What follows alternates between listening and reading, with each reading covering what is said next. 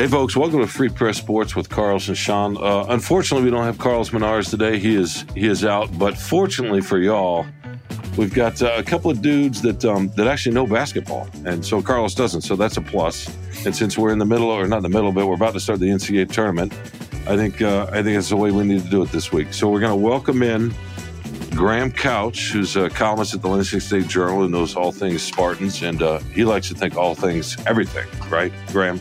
I mean, that's kind of your mo, right? I know everything, and nobody else knows anything. I think I think that's a good way to, describe it. Yeah, yeah. Some, mostly beer league softball and and, uh, and chess.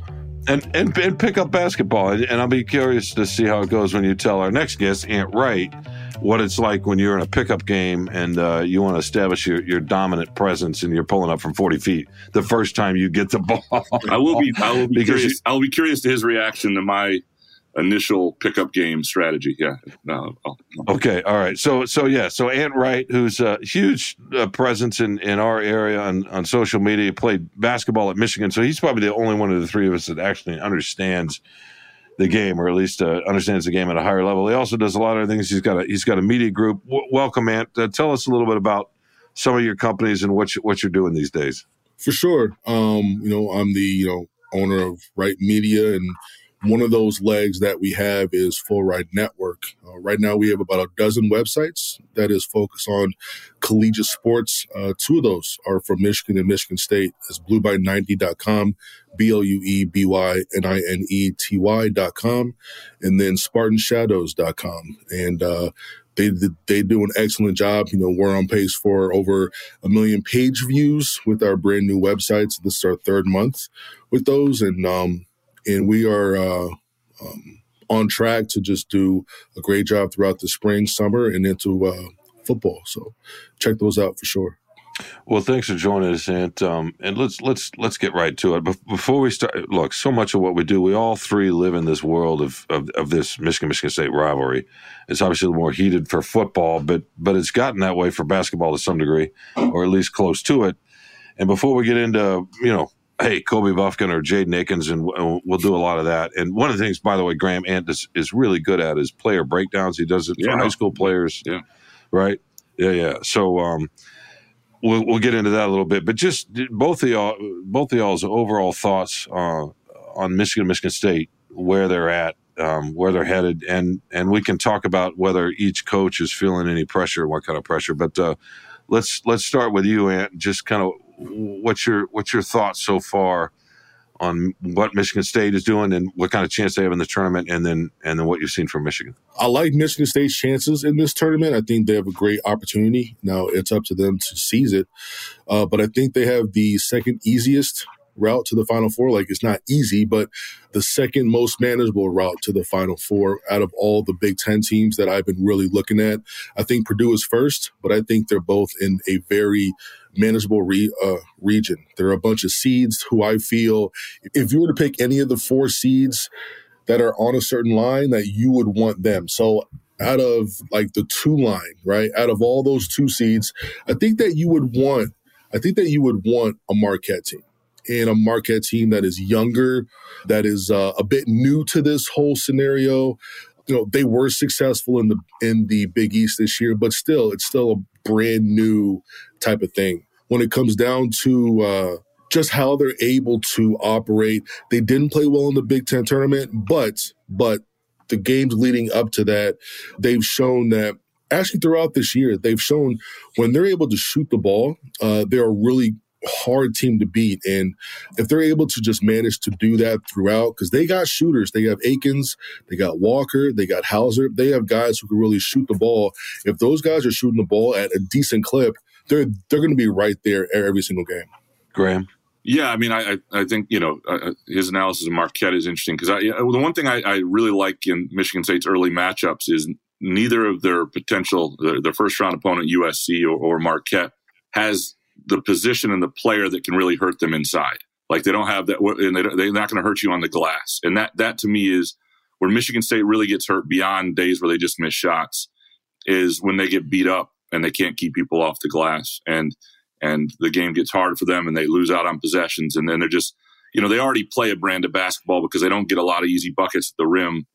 that you're going to have days where the sport just isn't easy and and it's just not falling. So that element not being there allows them to sort of be a little more strength on strength, I think, and um, I think gives them a decent a decent shot. And and I think this team has, and Shawn, you and I have talked about this too, a, a little more to it than some of their other seven or eight seed teams in terms of potential to get beyond the first weekend.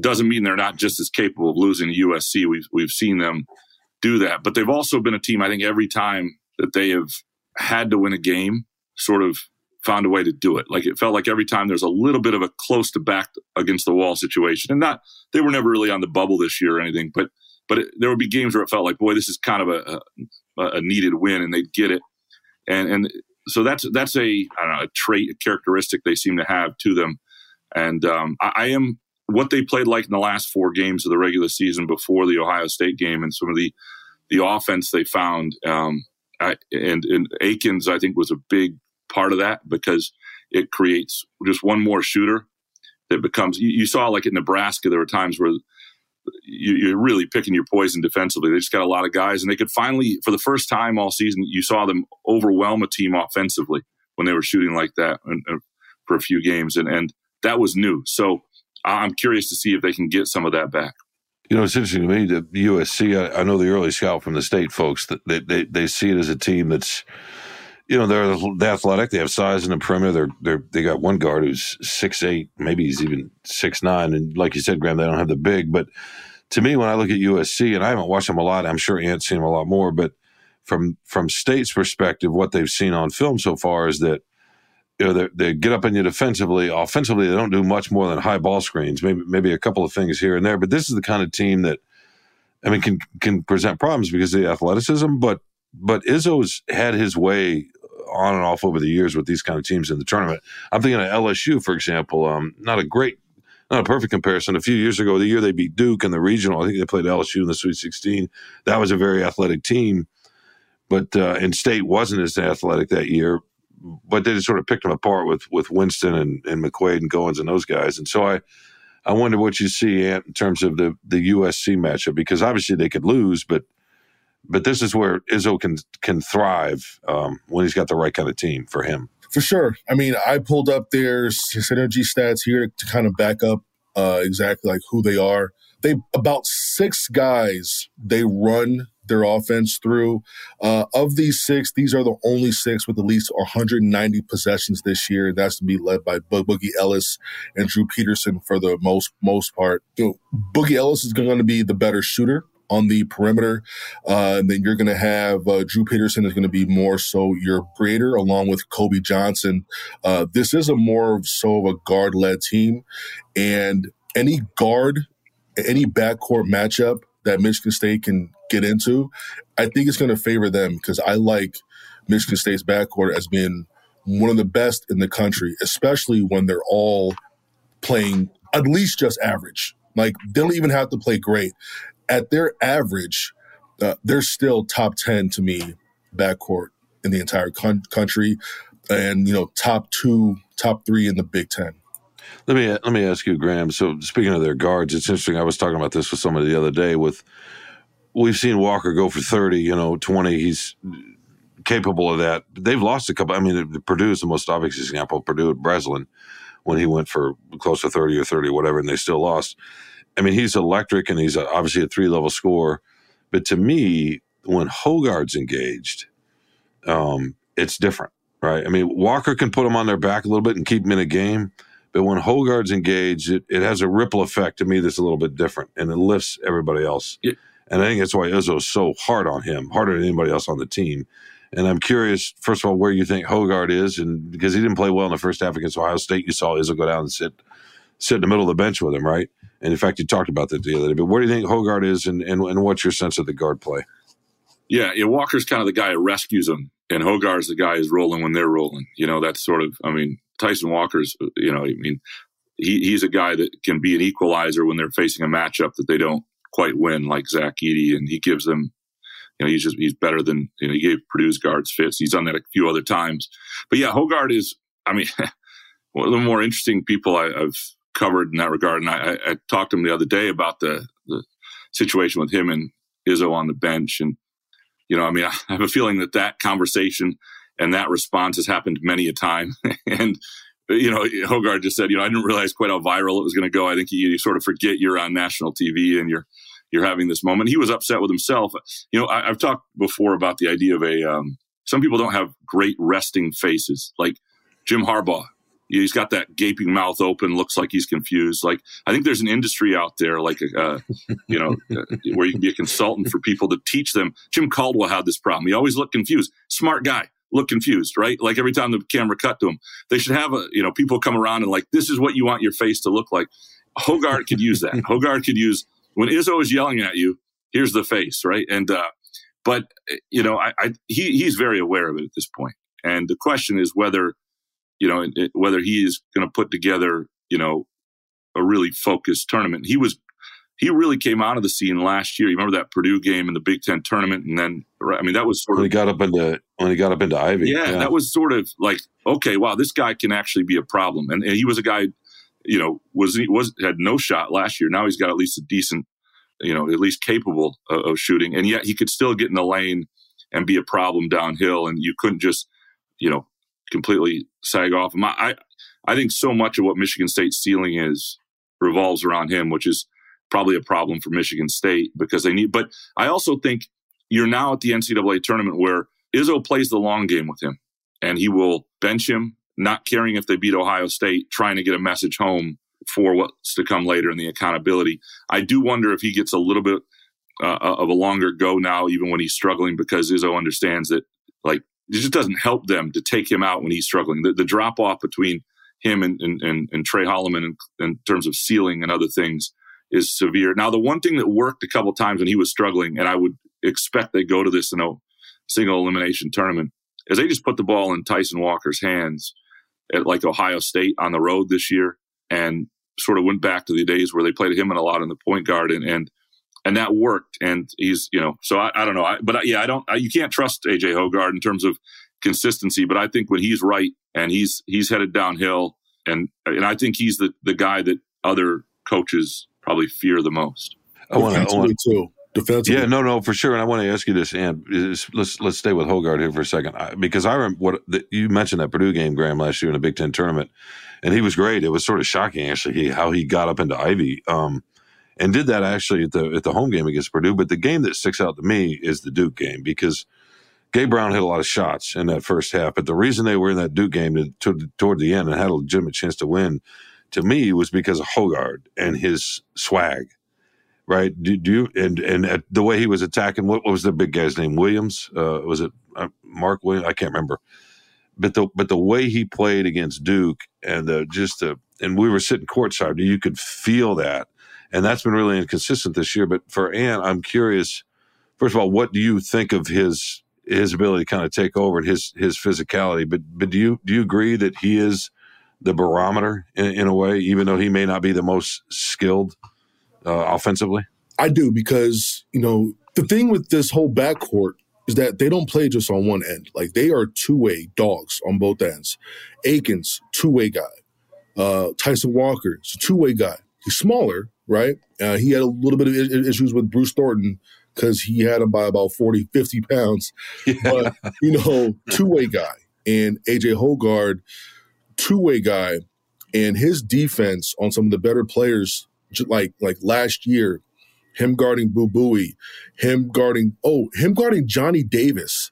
He made Johnny Davis look silly. He did. Very silly um, just defensively, just getting up in guys, just being frustrating, being quick enough, but then being big enough to where you can't really, really knock him off his block. You know, he's all of what, 215? You know, like I yeah. don't care what yeah. he's, I don't care what he's listed at. He's plus 10, whatever that is. He is a big dude at six three, and he's so quick and he has the mentality to play the, he has he has that I'm not going to lose this possession mentality. I don't care who you are, I'm going to beat you in this possession. And when you have someone like that, that just makes everyone behind you play that much harder and that much better, n- not trying to let him down. Now, from an offensive standpoint, that's kind of where, you know, it's been a little bit up and down, and it's mainly because if his shot is going, if things are going in his way, he plays up to it, right? If he starts, you know, turning the ball over, getting some charges, he can get frustrated. That all impacts his game. He's just got to be real mellow, real, real chill. Doesn't need to play excellent, just needs to play above average for him to be good on the offensive end. And then defensively, that travels. You don't need to have a good or bad day on defense. Just go out there, and play hard, trust your instincts, and trust your talent. And he can stop anybody in the in the uh, country at the one or the two spot, in my opinion. He, he's an interesting guy in terms of. Um, I think the way he feels out of game sometimes doesn't work with Izzo, and that's been so. I, I think part of the you know people say well slow starts and he'll pick up a charge here. If I, I think sometimes he's figuring out what the game's going to be and in doing that, and, and, and sometimes they don't let him do that. and that's that you know and, and i you don't want to get off to a horrible start here and there but if you watch his sort of understanding of game situation he's the only guy when they're losing against northwestern at home he tried to take that game over and nearly did and brought him back. When they're at uh, indiana and there was maybe it was purdue one, purdue one of those places and it was going horribly. He, he can take it to another gear and put people on his back for, and he understands okay this is a moment where i got to do things differently. Nothing else is, is working. And when things are best for Michigan State, you know, he's whipping the ball around and he just he feels like he's got it on a string and he's having fun with it. I, I think sometimes what happens early in games is misinterpreted as him not caring or being focused. I think he's trying to figure out the game, and and and sometimes that um, he doesn't. They don't let him do that enough. Well, frustration can sometimes look like something else, right? Like, or or or when you're tight, you know, I, I felt that about Michigan. I've been arguing with some Michigan fans recently in the game against Rutgers in the Big Ten tournament. There were a lot of fan, a part of the fan base didn't think they they were engaged enough or cared enough, which I've just I've never liked that. You're talking about a college athlete who's out there who works all the time to be in that position. And um, you know, Phil Martelli was saying after the game, look, we we were just it overwhelmed us. They they felt like they were playing one tournament game after another to get to that point. and then the stage just got them a little bit. It's a young team, it's the youngest team in the Big Ten, and because they were anxious, that can then slow you down. You know how it works in your your synapse. If you're upset or worried or nervous about something, then you're thinking a little bit, and then you're it slows you down physically. So that can read as apathy or you know you're not engaged. When in fact it's the opposite. You care so much it's slowing you down. So I, I wonder sometimes with Hoggard, it's not apathy or, or tightness as much as maybe frustration that's having a similar physical effect because you, mentally, and Ant can speak to this, you played at a, at a high level. But real quickly, before we take our first break, I, I, I want to get your guys' thoughts on, on Izzo. And because it, as you know this, Graham, there's a chunk of the fan base. It's funny, after they lost Ohio State, I was getting texts from alums that I know that have worked in the business, you know, journalists are like, they're not sports people, but they're like, okay, it's time for him to retire. You get this, you, and we've gotten this the last couple of years. Do you feel like Izzo, and he talked about getting to the second weekend the other day, the team talked about it. Do y'all feel like there's any pressure? Does Izzo feel any pressure because he has not been to the second weekend? And I know COVID interrupted it. That COVID year, he had a had a team that was good enough to win it. But um, what's what's your perspective, both of you, on this? I don't think pressure. Don't, oh, go ahead, Ed. Yeah, go ahead, Ed. Sorry. I mean, this would be really like quick. I don't think anybody puts pressure on getting to a Final Four or winning a national championship again more than Izzo himself, honestly. And I don't, I don't think the outside noise is really anything that he pays much attention to, unless it's unless it's aimed at his players. Then he'll speak up and speak out. But anything geared towards him, I don't think bothers him one bit. That's just me. All right, no, I, I agree with that. He, he was bringing it up the other day, well, though, Graham. You were you were there. So th- there will become a point where it will bother him that they haven't gotten to the second weekend, and I, I don't. I think this is probably the, the tipping point for that. Like you, you you'll notice, like with the Champions Classic, at a certain at a certain point, losing to Kentucky, Duke, and Kansas at, at, a, at a certain percentage was starting to bother him, and that became a big deal. Like winning that game became a bigger deal to him for the only reason that he didn't like that his program was being viewed as like the fourth school there. And you could just tell. And, and I think internally, this would be three tournaments where they don't get to the second weekend. If they don't get there, where they don't feel like an elite program, they feel like it, like, like a, a, a middling NCAA tournament team. I think that would start to bother him. Now, I think if, if they didn't have I mean, he knows what everybody knows. They have a really good class coming in. They got a lot of guys probably coming back, uh, and, and, especially with this sort of weird extra year situation, they've got a chance to have sort of an ideal mix of, of seasoned, really good college basketball players and some higher end freshmen next year. And that's, that's the ideal team if you can put it together. So I don't think, you know, it's, it's not like it feels like this has to be the year, but I, I do think he, he knows he's got a team that's a little better than maybe last year's team, certainly the team two years ago. And he also knows he's the guy that didn't give, he can say what he wants about the center position. And, and you know, I've talked to him a lot about, about the decision to, to stick with the guys he had and, you know, go with Mady Sissoko. But there's no doubt that the rest of the roster with a good big man, it could be an elite college basketball team. And so you, have chosen to go one way. And I think he, he knows that he has the other parts to get somewhere. And I think he'd like to do it. So I think there's internal pressure, but, but I don't, I don't think uh, he's certainly after, you know, first of all, he doesn't live in social media as much. So he, he's able to ignore a lot of things, but I don't, I don't think he, he feels anything outside.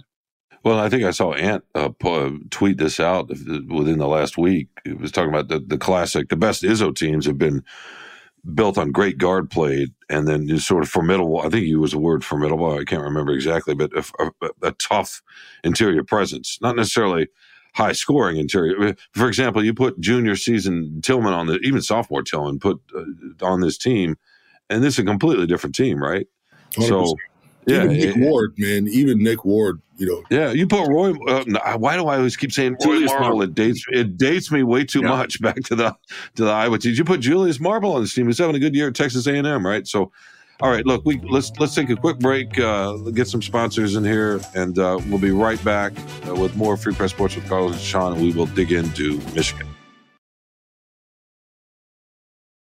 Welcome back to Free Press Sports with Carlos and Shawn. All right, we, we were just talking about pressure and and Izzo, which is sort of silly, you know, for all sorts of reasons. But um, and Graham, I speaking of Juwan Howard in, in pressure, I don't I don't know that he's feeling it one way or the other. I, I certainly don't think he's on the hot seat. I, I know though that what's happened this season, especially what's happened the last few weeks, has really frustrated a lot of the fan base. And I, it's funny, I wrote a column. Was last week or the week before? And at that point they had not played at Illinois at Indiana. Basically, the argument is ridiculous that Howard is on the the hot seat. That the team had showed improvement. I think they were six and two at that point in their previous eight games, and had gotten themselves in a position to at least fight for an NCAA tournament bid. I know this column and well, John. Yeah, and then if nothing else, that in a down year, if you still show improvement, you got a couple of guys that are developing, particularly Kobe Bufkin. Uh, D- Dug McDaniel was getting better too and more comfortable. The fact that you lost your your your, your point guard, just the circumstances that not every year is going to go perfect, but the idea is in a hot seat. Anyway, I've taken so much flack. And by the way, when they were in a game with Toledo uh, on Monday night, uh, Tuesday, Monday night, Tuesday night, God, I can't remember the dates. Uh, Twitter started blowing up again at me, saying, "Look, look at this! They can't even they can't even beat Toledo." That column, and it was just ridiculous. And and what's funny is from my position Michigan fans were pissed at me for defending Howard. Michigan State fans were even more pissed at me because they think, they, they, think they think there's a blue yeah they think there's a blue wall at the Free Press, which is ridiculous. But um, I'm like, look, look at whatever about Izzo. But anyway, I, what do you? Let's start with you, Ant. What do you think of?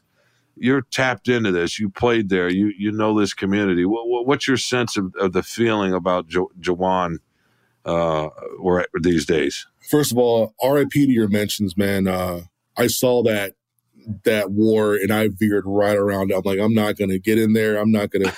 I, I jumped right in. Just, I jumped right in. Graham, Graham tried to defend me. I, I don't get in there, but Graham tried to defend me. Man, he took out the sword and all those horses coming at Graham. Graham's like, I'm with you. I'm like, no, I'm about to just watch from afar. But um, well, what I feel is, um, you know, you have the you have the fans who are going to back the coach no, no, no matter what.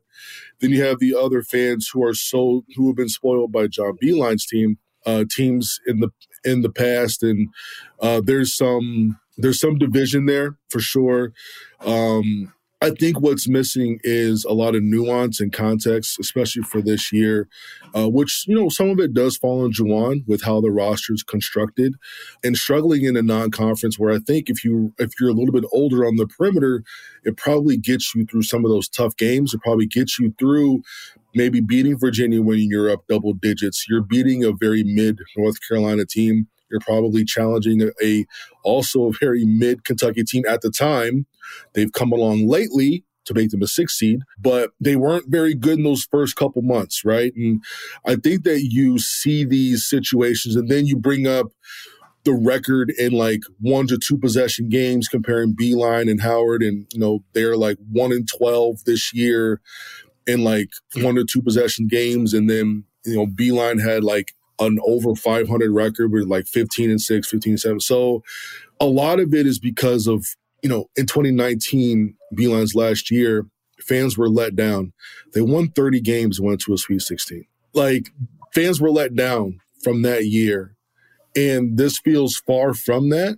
So some fans are like, this is what this is this was our down just a few years ago. Now our down is being the NIT. So there's a lot of there's a lot of uh, like a civil war going on right now. when it comes to the hot seat, his seat's not hot.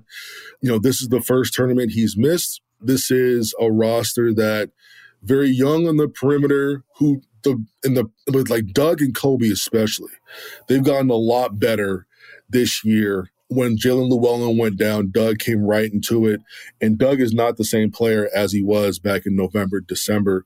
Kobe Bufkin he had an outstanding offseason. He was he was I was watching the the exhibition game and in the first 10 minutes I was like I talked to the NBA draft chat. I'm like Kobe Bufkin lottery 2024. Like just watch it just 10 minutes. And then now you see what's going on with him. Like there's no surprise to me. Outstanding offseason. But these younger guys, they still needed minutes. Kobe just turned 19 in September. You have Dug, who's a true freshman, Jett, who's a true freshman.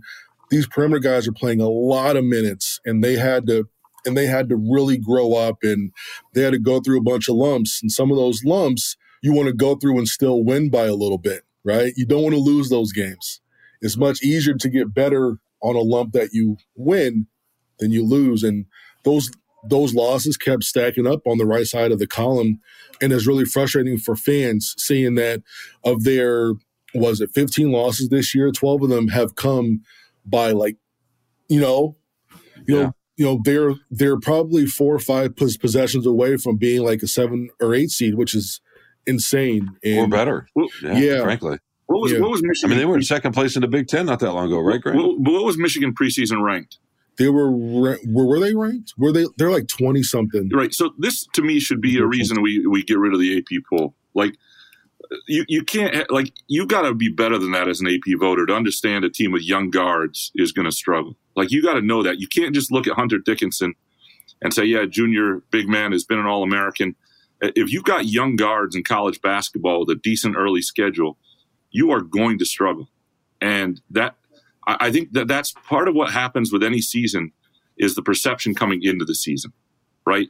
And that that was Michigan dealt with some decent expectations because they had the returning big man, and yet you just, I mean, when you when you to the point of your column, Shawn, when, when you watch like Dug McDaniel February, it's just uh, that's a different guy than the beginning of January, and that's what happens. That's what you want with freshman guards. Bufkin has become one of my favorite college basketball players to watch, and like and he, I know he's a sophomore, but he, you know, this is his first year at that he level. didn't play much last year, did he? Yeah, yeah, I mean, this. Is, so I mean, it's just it's a it's a different deal. And then Jett Howard, that's a whole. You know, I do think there were some. Uh, you know, it's hard to overcome some of the defensive mishaps there, and and and they probably. I know this kid. I don't want to wade into this battle, but I probably they probably needed a little less of him on the court, and then then then he played a little more accountability on certain things defensively. But nonetheless, you got a young backcourt. This is sometimes what happens. It's not entirely it's not entirely surprising. And people are going to come in and say, well, what about Purdue? First of all, Purdue's backcourt is young with two true freshmen. At the same time, they could lean on Brandon Newman, who was a third year player, Ethan Morton, another third year player, I believe third year player. And then you had David Jenkins, who's a fifth year guy, who are right there to hold them up and who are right there to rub shoulders with in the film room, rubbing shoulders with in the weight room, in practice, when watching things and when they're on the bench, when they get subbed out, they get to be taught by not just the coaches, but by the elder statesmen. So, but before people want to say, but Purdue, I do want to give that context. Yeah, well, plus, plus they have forwards too. they have forwards too, right? That have a fair amount of experience. First, and and the, the other fellow's name escapes me, but they've so their whole front line is KR, yeah. as veterans. Whereas Michigan, it's not just the perimeter guys with Michigan. They're they're. I mean, Reed and Tschetter are both really really young, right? So there was just there was just. I mean, they're the youngest team in the Big Ten, and I, and I, and I, I don't think it's close. I um I'm with you. I'm with you both on on Bufkin. I just I was surprised at the at the at the backlash I got. I mean, I, people forget. You know, we're talking about state. So Izzo had a team with Winston, Bridges, Ward, and Langford, and they were all freshmen, and that team barely got in, right? And they had to make a push at the end of the year. They had all that talent because they were young. I mean, what was Cassius Winston like as a freshman, right? Probably not playing enough, but yeah, they're playing tum tum there. Yeah. But Well, well no, no, for sure. No, yeah. And, and speaking of Cassius Winston, and this this will get into a conversation we're going to have here in a minute about about Ben Carter and Jaren Jackson, but oh, well, we'll we'll say that just for a second because Cassius Winston to me is related to that too. That in in any case, yeah, there there's example uh, after example. I thought, and Graham, I was so it was fun to see you sort of try to defend me on Twitter with this, but the idea that they went what was it six and two, and then they go to Illinois and Indiana, and those are and Ants played in both those places. We've covered games in both those places. I grew up around Champaign for a bit. That's one of the best underrated sneaky mm-hmm. atmospheres in college basketball. my, my in Indiana, right? Yeah. In Indiana, we and it's loud as hell in the assembly hall. In Indiana is very very similar, and so the fact that they took both those squads, good tournament squads, on the road to overtime. I mean, I felt like they played their best ball, and and I talked about this with Martelli in Chicago the other day. That that, when Michigan State came, the Michigan Michigan State game, it was obviously uh, very emotional, and it was a really really beautiful human night in so many ways. But but overshadowed was that both those teams played their butts off, and I would argue they looked the best they'd looked all season, both of them. And, and it was a high level game. And then both of them went from there and played great until they got to Chicago. They sort of carried that momentum, but it felt maybe a little uncomfortable to talk about it that night because of all the other uh, things that were happening and and the the, the emotion. But I, I feel like that's what shocked me in about the backlash was that it was pretty obvious that st- that Michigan was playing its best ball when you want them to play its best ball, and that that says something about the staff. Forget the roster construction. I mean, that's a different issue, and I know that that's going to have to be addressed. But uh, what was your take on that night? I mean, you got the backlash because it it was definitely the headline, right? The headline got people going, and I don't think a lot of pe- people read that. But with that night, you know, there was, like you said, a lot of emotion, and both teams were playing very, very well. I believe the game was tied with like what three minutes left, Something like that, right, right Graham? Yeah. it was- tied around sixty-two or something like that. 72 Um, all, yeah. Yeah, and then they hit a couple big threes, one by Hunter, one by Kobe, right? And then that was pretty much the game. Yeah. And they finished that night, which which is something they hadn't always done. Which Yes, they never finish. They never finish. They don't finish games, and they, they they could be up by like ten with three minutes left, and I don't care. You know, I'm like, what's going to happen now? Are they going to execute? Are they going to rebound? Are they going to do the little things to go ahead and finish this game? And a lot of times this year, they didn't. They didn't execute, and if they did execute, something would happen that that would be against them, and then they, they would have to get a stop on defense, which didn't happen a lot. So they were just putting these such these really, really tough such situations in the game. You have to make this play, and more times than not, that play was not made or it was made against them. we should get into the uh, the Jaden Akins, Kobe Bufkin thing, Shawn. Yeah, let's let's do that before we finish up and go back to, to everybody's favorite topic and Ben Carter. Yeah, no.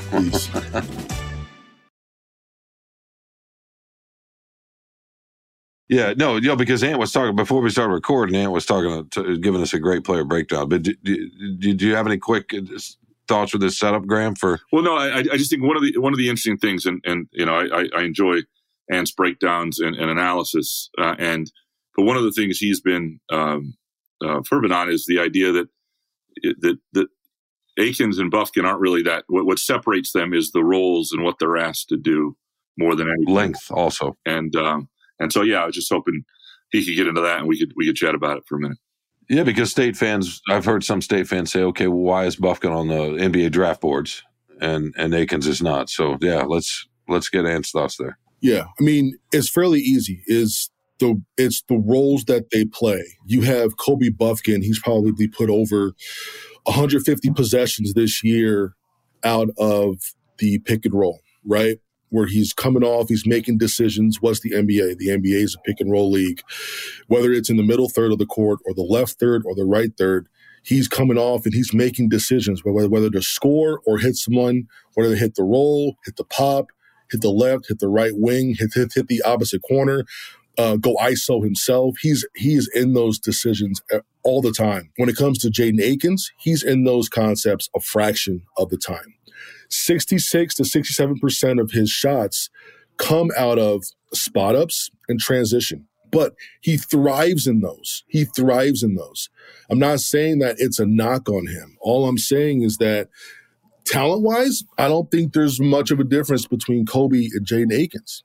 All I'm saying is that, you know, Akins is in a situation where he's playing alongside with Tyson Walker. He's playing alongside AJ Hoggard. So the ball isn't really in his hands and he's not given the same responsibilities off the dribble to make decisions, to come off of screens and see what's there and kind of just operate, which is completely fine. That's just that's that's just kind of how Michigan State is running things, but that's that's good right now because just based off of how, off of how their team is built, the way that Michigan is built, Kobe is one of two people who could make any play off the bounce, and Kobe's taken that opportunity and just ran with it. It's, it, it's interesting you say that because in Chicago, a buddy of mine was who does not watch a lot of Michigan State. He and I talk all the time, so he hears about them. But it was his first time this year seeing them live. So he got the Ohio State game, and you know that comes with all sorts of opinions. And he, he's always down on the Big Ten anyway. But his, his big takeaway on Michigan State was, and there were a couple possessions where Jaden had the ball in his hands, and he was like, "They need more of that." Like that. That's a guy. It felt like that was something that gives them a little more juice and you can you can sort of see it and i will be curious moving forward because this is where it gets interesting with you know who comes back next year and how roles change because if tyson walker comes back what does that then mean for jaden akins development and growth to that next step and and those are things that i think are, are, are delicate and also frankly i'm pretty sure jeremy fears is not counting on tyson walker coming back either so but those are those are things they're going to have to address because you have to change year to year and you have to let players grow and and that's going to be interesting to watch they reached out to a guard in the portal, the Butler guard too, which which is which kind of threw threw me way off. So I'm not even sure if there's something else else there in the background happening, whether they expect some movement there. No, it should it should be interesting. Real quickly on Akins, one thing that he he just shown he can do this since a freshman, but he's been doing more lately is the the one two dribble pull up, right? Um, especially attacking a closeout, but you know, shooting pulling up from the elbow or the nail or wherever, and it's just he's so quick. I mean, that that's Bufkin is obviously a better playmaker because of reps. Maybe he's just a better playmaker because he sees the floor differently. That's, I think it's reps. Honestly, it's it's hard. Yeah, I, I think it's reps too. He's a little longer than Akins. I think Akins has got a little quicker first step, and uh, he's more explosive. yeah, Akins. he's definitely got more bounce, but. But that pull up is um, because he's so quick, he can get whatever he wants. But all right, well, speaking well, of, hold on. And here, here, here's the one other oh. thing about that is, you know, I mean, Akins missed all of September and October, and then a good chunk of November and into December. So the team was kind of formed without him this year, and and then he had to come back, and you sort of whereas you, you, you if you know if you're uh, going to be a ball handler, a primary guy in the offense, that's a tough thing to then rework in. So uh, it would have been interesting. I don't know how different it would have been. Maybe not at all in terms of his role. But it, based on the conversations that I had with with with Izzo last summer, and I think just talking with Akins over the summer at like the Moneyball Pro Am and what what they thought. I mean, I don't think they thought this was exactly going to be his year. I mean, I think the injury too had had something to do with how the team sort of sort of formed without him and the offense came to be. No, he's Izzo's talked for months about that he's got so much more to give. They they feel like he's just scratching the surface, and you, and you can you can see these moments. Plus, the, the way Ant was talking, Ant mentioned this earlier, the way he gets up in you, right, and the way he defends. He's dropped off just a touch as his shooting started. He started taking more shots. I think that's natural. He's the one. Like when we sit courtside at Breslin, there, uh, you know, and we talk about all this time. What games could you you see yourself in in a pickup game and be able to, to be able to hang and be okay. And this is where I'm delusional. But Akins is the one guy that like when he's defending, I'm like, oh, I would hate that. Like that would be the worst. Like if you draw that aside, you, that guy who's just into you, he's more athletic, he's attentive. Yeah. It's like ah, not this guy. Not that's that. Today's gonna stink. They're gonna yeah. So anyway, that's Yeah, no, it's it's like an average guy thinking they can guard Curry or whatever because he's because he, he's not as because he's not as quick as Kyrie. You know what I mean? It's just it's it's just it's just ridiculous. But okay, so so speaking of the, the, the last subject here, speaking of the the evolution and point guard play and so forth, and um and just roles and how they change. I I, I want to get into our everybody's favorite uh, topic that'll never go away around here. It's the the Ben Carter, Jaren Jackson kind of moment with Michigan State, Syracuse, and my thought is we can we can talk about. It. I want to hear your all th- thoughts first, but I want to throw this out there. I don't think Izzo still regrets that move. I think the thing that and Graham and I have talked about this before. The thing that he's regrets about that season, which he's admitted, is that he didn't put the ball in Winston's hands. That he let the team run through Bridges more. Because we saw what happened when he got the ball the next year, right? They got to the final four, and then the next year there was some some tragedy. But when he looks back on it, he's like, I wish I'd given the ball to Winston and run more high ball screen offense instead of worrying about Bridges as much. And um, that's the regret. He has no Ben Carter regret. But but but what are y'all's thoughts here? Seven years later, eight years later, of the infamous bringing in Ben Carter from Las Vegas to replace the number four pick in the draft. Let, let me give mine before we give the, to the guy with some actual knowledge here. Um, I, I actually didn't hate it. I, I and I liked because I mean they were in a tough spot. They went seven for thirty-five for three. They, they missed a lot of shots that day, which which was bad but they didn't have a lot of options. And, and he mismanaged that team. He had too many bigs because you remember the year before, Carter and Schilling got hurt, and so they came back for like a sixth year. And then he, he played Bridges on the wing when he may have been better at the four in college, but that was sort of a promise as you're coming back to go to the pros. You know that eh, he just didn't. I don't. He had a really talented roster. I don't think he managed all that well. And then Cassius Winston, just by the metrics, is like the most efficient player in college basketball, and yet the offense didn't run through him enough. It was, it was exactly. It was kind of, but that particular day, everybody talks about Jaren Jackson, and Jaren Jackson was a pro. But sometimes, and Michigan's dealing with it this year, you get the pro in their developmental year. And what you're getting eventually isn't what they are as freshmen. And Jaren Jackson was was flummoxed at it. He didn't he didn't have any answers. He struggled. He was out of sorts in the locker room afterwards. He he really didn't have the yet the know-how and and and developed skill to get them out of that situation either. And Ben Carter had a little more of it if they'd hit some shots. Now, I I'm one of the few people who thinks if they would have went to him earlier, let him get more comfortable and done some more of that, it might have helped. But I am I am usually alone in this argument, or maybe sitting on an well, island with Shawn. No, I, am with it. Okay, it's Ants four, but uh, this is my two cents on that. When uh, when Carter came in the game, he immediately started getting better because he came in, and he played the middle of the zone his kickouts and reads were just a lot better than Jaren Jackson's. And then Langford and Winston and those guys immediately had better shots. They still didn't make them.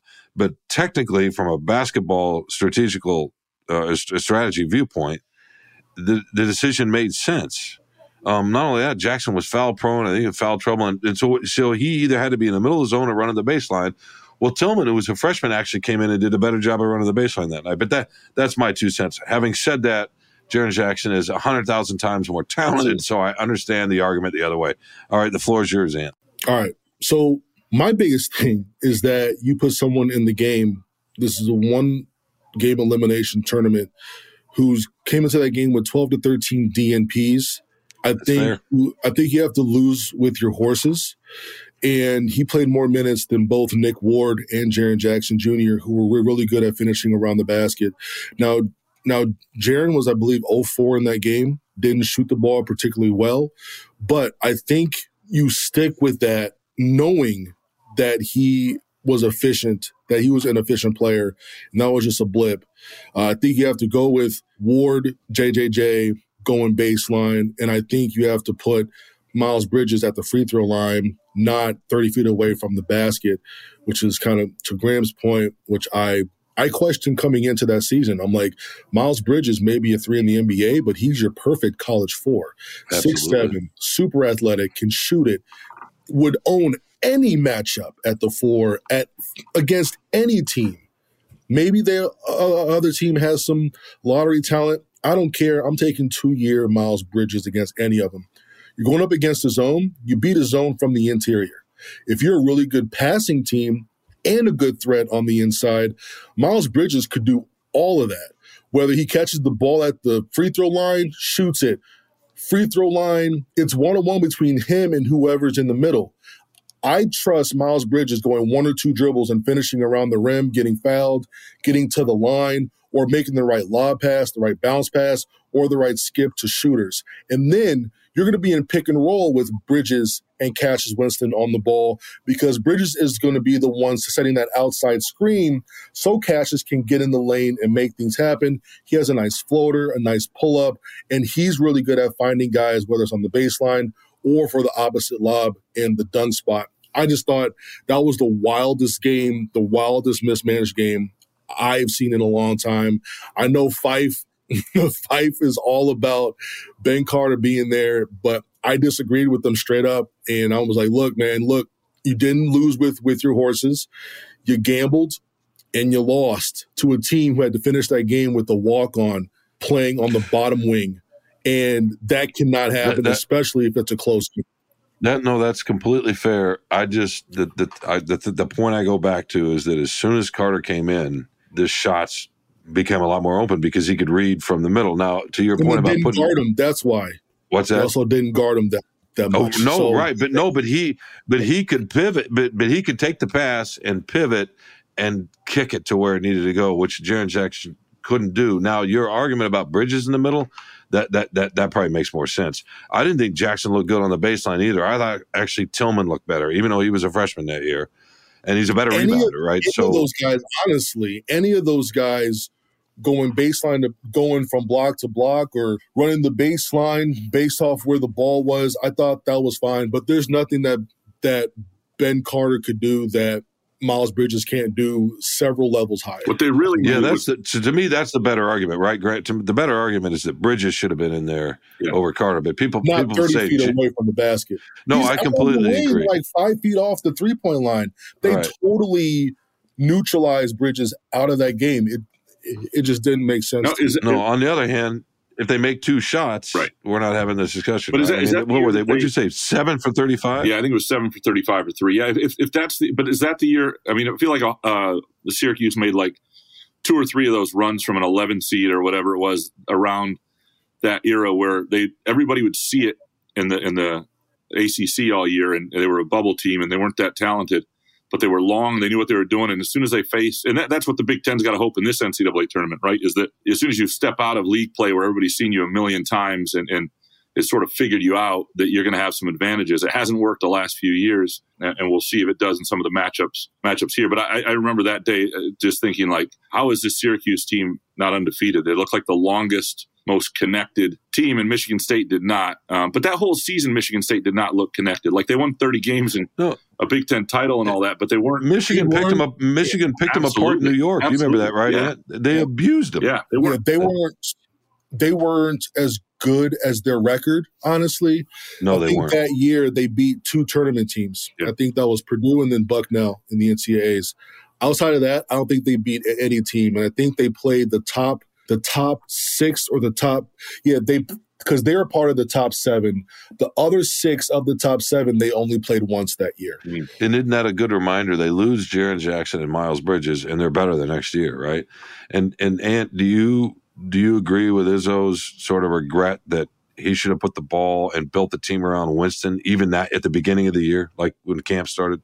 I believe that because I think Cassius is one of the best basketball players to come through Michigan State and um, ever ever yeah, yeah, ever. I mean, you're talking about one of the best point guards. You know, he's right up there with Mateen, in my opinion. So and Magic. You know, like I know those are legends, but I think Cassius is too. Do you uh, do you ever think about what might have happened with the COVID? Because that year, obviously, he lost his brother at the beginning of that year and struggled, right? Rightfully so. But by the end of that year, with the way even Rocket Watts was balling, but uh, Henry's defense, Tillman was the best defensive big in the country to me that season. By the end of the year, you remember that. But the way Winston sort of rediscovered himself, uh, you, you, don't know what what happens with that team. But he might have had a chance to cement the legacy you're talking about, right? I'm gonna pop your bubble here because the teams that Michigan State fans look forward to the most, bad things happen to. you know what I mean? I think. Well, I'm not. I'm not a Michigan State fan, but yes, yeah, I understand what you're saying. They were playing better. They were playing as probably top three team in the country going into the postseason. I agree there. But I just think those teams that you're looking forward to going to a Final Four, and you're like, this team can win a national championship, bad things happen. And that's that's fair. The one thing that know, the one thing that team had that I recall thinking gave them a great shot was Tillman had reached the point where if, they ran into a team that relied on a forward or a five to score, that team was going to lose because Tillman was shutting down. It was like Lamar Stevens one day, you know, Garza the Garza next, the yeah. next, like it, just the different types of bigs that he had reached a point that was like, holy smokes. And, and uh, yeah, and, and so you, you began to trust that a little bit. That said, you're right. That's the, the one day that you know, he turns an ankle or winds up in foul trouble, or there's, you know, that's the thing about the tournament, right? Is you or somebody makes shots, yeah, you know, right, like yeah, the year, right. like like the year before. Who who? Th- I mean, maybe you did, Ant. Who thought they were going to beat Duke? I did. Did you? I did mean, you? Oh.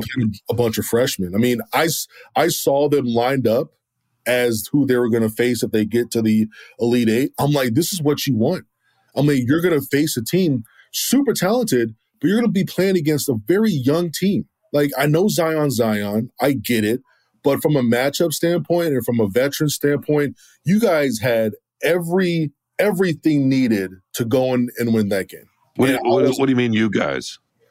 You, I mean, I'm kidding. I'm kidding. I'm kidding. Hey, uh, hey, hey, it's all good. It's all good. I'm kidding. I'm kidding.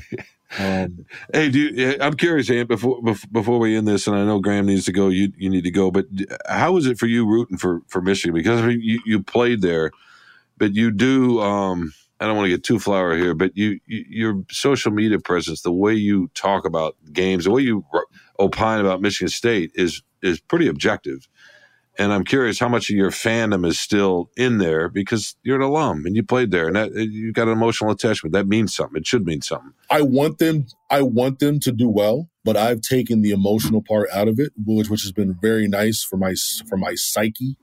Um, and I've definitely moved towards being more of like a cheerleader for the Big Ten altogether because the national perception of the league is kind of annoying. It's kind of irritating and, you know, I'm always going back, I'm, I'm always going bad for the Big Ten in general, and less so like, like, ooh, Michigan this, Michigan that. Like, I couldn't do just Michigan stuff. I, it would, my mind, my brain would explode and no.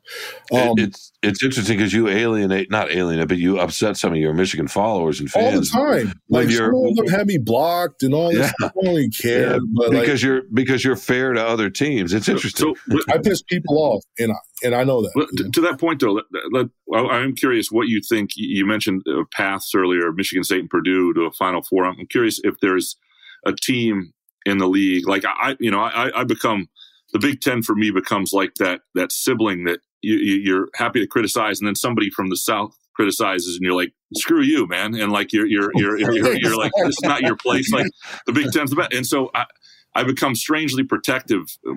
Bizarrely, and I have no reason, no reason for. It. But mm-hmm. and so I want this year to be the year that they put like four teams in the Sweet 16, and it's like there's the depth. It was more than depth. It was it was there was some really good teams there. I'm wondering who you look at and go, like Purdue, I think is a popular upset pick, and I know Memphis and Florida Atlantic are tough second round matchups and all that stuff. But I, I actually, I mean, I think Purdue's still. They got to get past that game. Yeah, that's the biggest. That's the biggest one. That's a tough draw for Purdue. Yeah. Honestly, is that Memphis FAU draw because I think both of those teams are not going to be afraid of Edey, and they got the backcourts mm.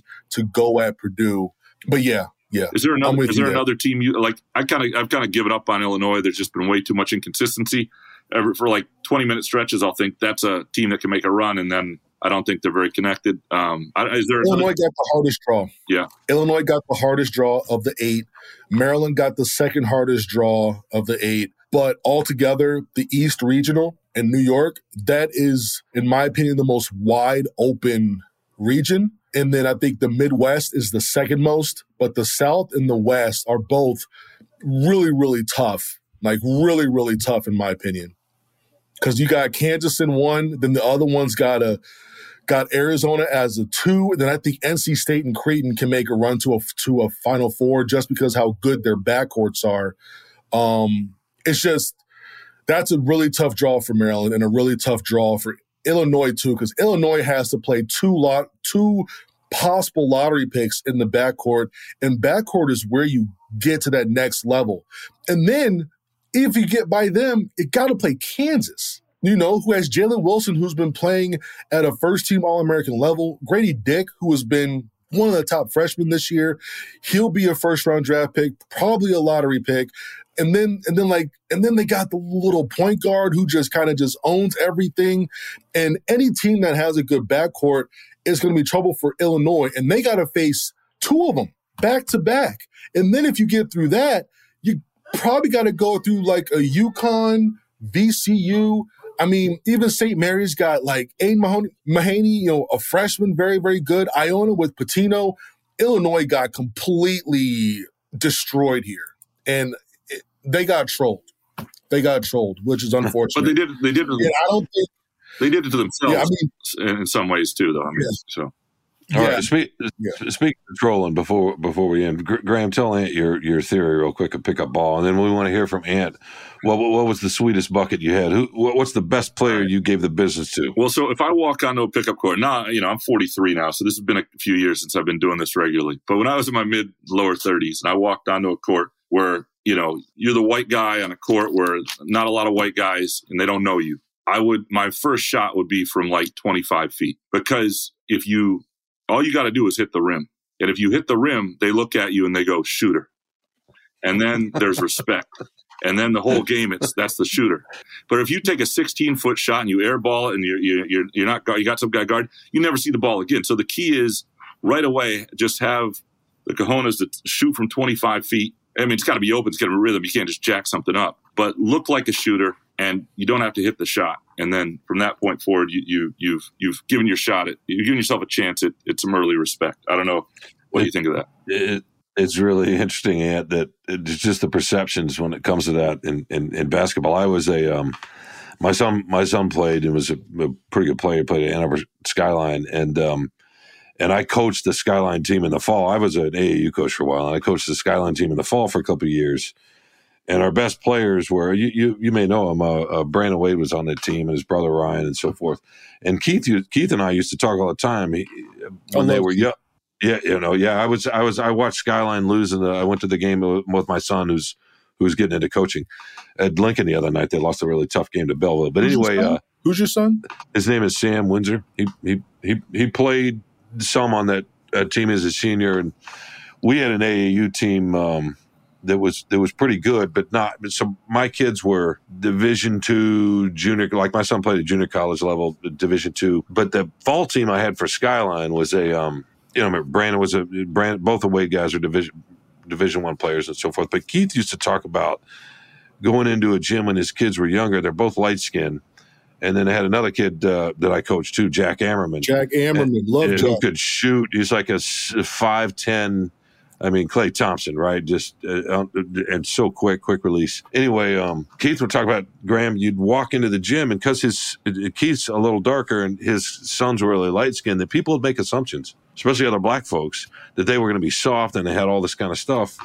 And it was just, and he enjoyed. He to say loved going into Detroit or to Flint with his team when his kids were younger because they thought, oh, we're just going to work them, and then they'd go just give them the business, right? And and that and I love that when I got to coach them a little bit in the fall league because these guys are really good. But anyway, I'm just so to Graham's point to to what Keith was talking about. I'm curious about your your perspective on that, Ant, and the and the the the stereotypes that people have when it comes to basketball.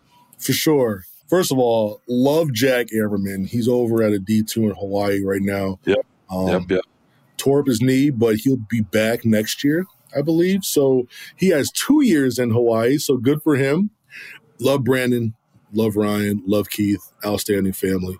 I'll say that much. Um, Absolutely. When it comes down to, I mean, when it comes to stereotypes and all that, like you have to, Graham was kind of on point and everybody has to find their way to stand out, especially if you're new somewhere and guys don't know you.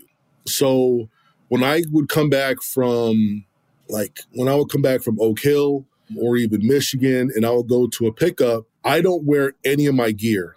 I don't wear any Oak Hill stuff. I don't wear any Michigan stuff. I don't I don't like I don't want anybody to, to try to relate me to something that's really good in basketball. So what I would do is in the first two or three possessions, I would make sure on the very first miss from the other team, I would go and get the rebound and I would smack the ball on the rebound as hard as I could. And me being six five, six six, usually one of the taller players, I would then run the ball as point. And the first player who um who's guarding me is usually the other team's tallest player. Could be anywhere between six four and six seven. He's more of a big man. And first thing I would do is I would try to hit him with a quick combo, get in the paint, throw it off the backboard, and dunk it. Well, that's that's So that uh, was my thing to establish myself as I'm here, I'm playing. If my team loses, you need to pick me up, type of deal. So that's what I would try to do every time. If I couldn't throw it off the backboard, I would just I would just try to just dunk on somebody, or I would shoot like a 30 foot three point shot. But yeah, I'm you have to establish yourself in the first two possessions, or you are going to be low on the uh, food chain, which That's sucks. what- You never get an- another shot. no, it's true. And to- Graham, that's funny. I, I don't know that you and I were throwing it off the backboard to ourselves. It, it dunked. I remember one time I was in. Uh, I used to go play pickup ball in Detroit a little bit in the late '80s and early '90s, and I was on the court one time. I hadn't been on, and I was the only white guy, and I didn't even warm up. They just like get in, get in, get in. And as soon as I got the ball, the several other guys on the other team were like shooter, shooter, shooter, and I couldn't shoot. I was a, I was like an old man. I had an old man game at six three or so on the on the block. I had a lot of mo- Kevin. I played like Kevin McHale at six foot three, and and I could I could work guys over. You can get them going one way and you go the other, but I couldn't shoot from twenty five feet or whatever. But they just just they just yelled out at me, shooter, shooter, shooter. It was funny. But that, but- that, that right. happens to me now when, when I show, and I'll even say if I miss four or five straight, that's the way I stay on a court. If I'm, I, I hate playing outdoor rims because right, you, you, you, it's you, shots off, the wind's hitting you. And I was playing with some young guys a couple years ago, and I'm missing every every shot. And one of the guys was like, looked at me like, "What are you doing?" And I was like, "I'm 41 years old, and I'm out here with a bunch of 18 year olds. I can obviously do something well. Give me the ball." Like, and, and I had to like give him that level of confidence. I wasn't sure I was ever going to see a shot go in in that day because it wasn't happening. But I would, you know, look if if there's a 41 year old guy in the court with you, he does something. So just deal with it. You know. Hundred percent. Oh God, we could sit here and uh, and talk about this all afternoon, but we, we need to get you guys out of here, and we need to wrap it up for our poor listeners. They don't want to they don't want to hear our war stories. We want to hear more ants. I mean, throwing it off the glass and pulling up from thirty and that sort of thing. But I've got stories for days. yeah, I'll bet, I'll bet, I'll bet. Well, listen, uh, thank you both for for joining us. Uh, it's it's nice to to finally meet you, Ant, uh, after reading your stuff and uh, watching your breakdown videos from afar. It's uh, it, it's a pleasure. I'm glad you're in the market. You you you bring a lot. Uh, you bring a lot, Graham. You know what you do too. I, uh, I besides wear a golf cap from the 1920s, which I think is uh, you know not not so bad. But uh, in any case, thank you guys for for coming, and um, maybe we can. question. I've Oh yeah, go ahead. Um, does Grams foresee any pledges upcoming for uh, Michigan State sports at any level? Uh, maybe some super lean, some uh, super interesting guys, some uh, yeah. That's what's funny is for a guy who's who's who's so anti the word commitment. I have no idea when recruits are when, when I'm so out of that world. that When it happens, I'm always taken aback and surprised. And uh, it kills me every time. Every time there's a commitment, I run to your page just to see what you say. And then there's a decommitment, I run to your page. oh, it's that's the funniest hill I've. That's the that's, that's kind of yeah. Oh. The, of the number of hills I have to die on, that is uh, Well, the, the the one last week where you're defending me, where you're saying overtime losses on the road are better than Well, I, you know, wins at obviously, home. you'd rather That's, win at home than lose on the road. But what's more impressive is getting to overtime on the road than getting to overtime at home when there's all against the a good team. Yeah, Yeah, yeah. That might, I think my point was valid. I don't know. No, I, I, I was, I was grateful, man. I was like, like Ant said earlier, you got the swords uh, and the horses are coming, and you, you're up there doing your thing. No, that was great.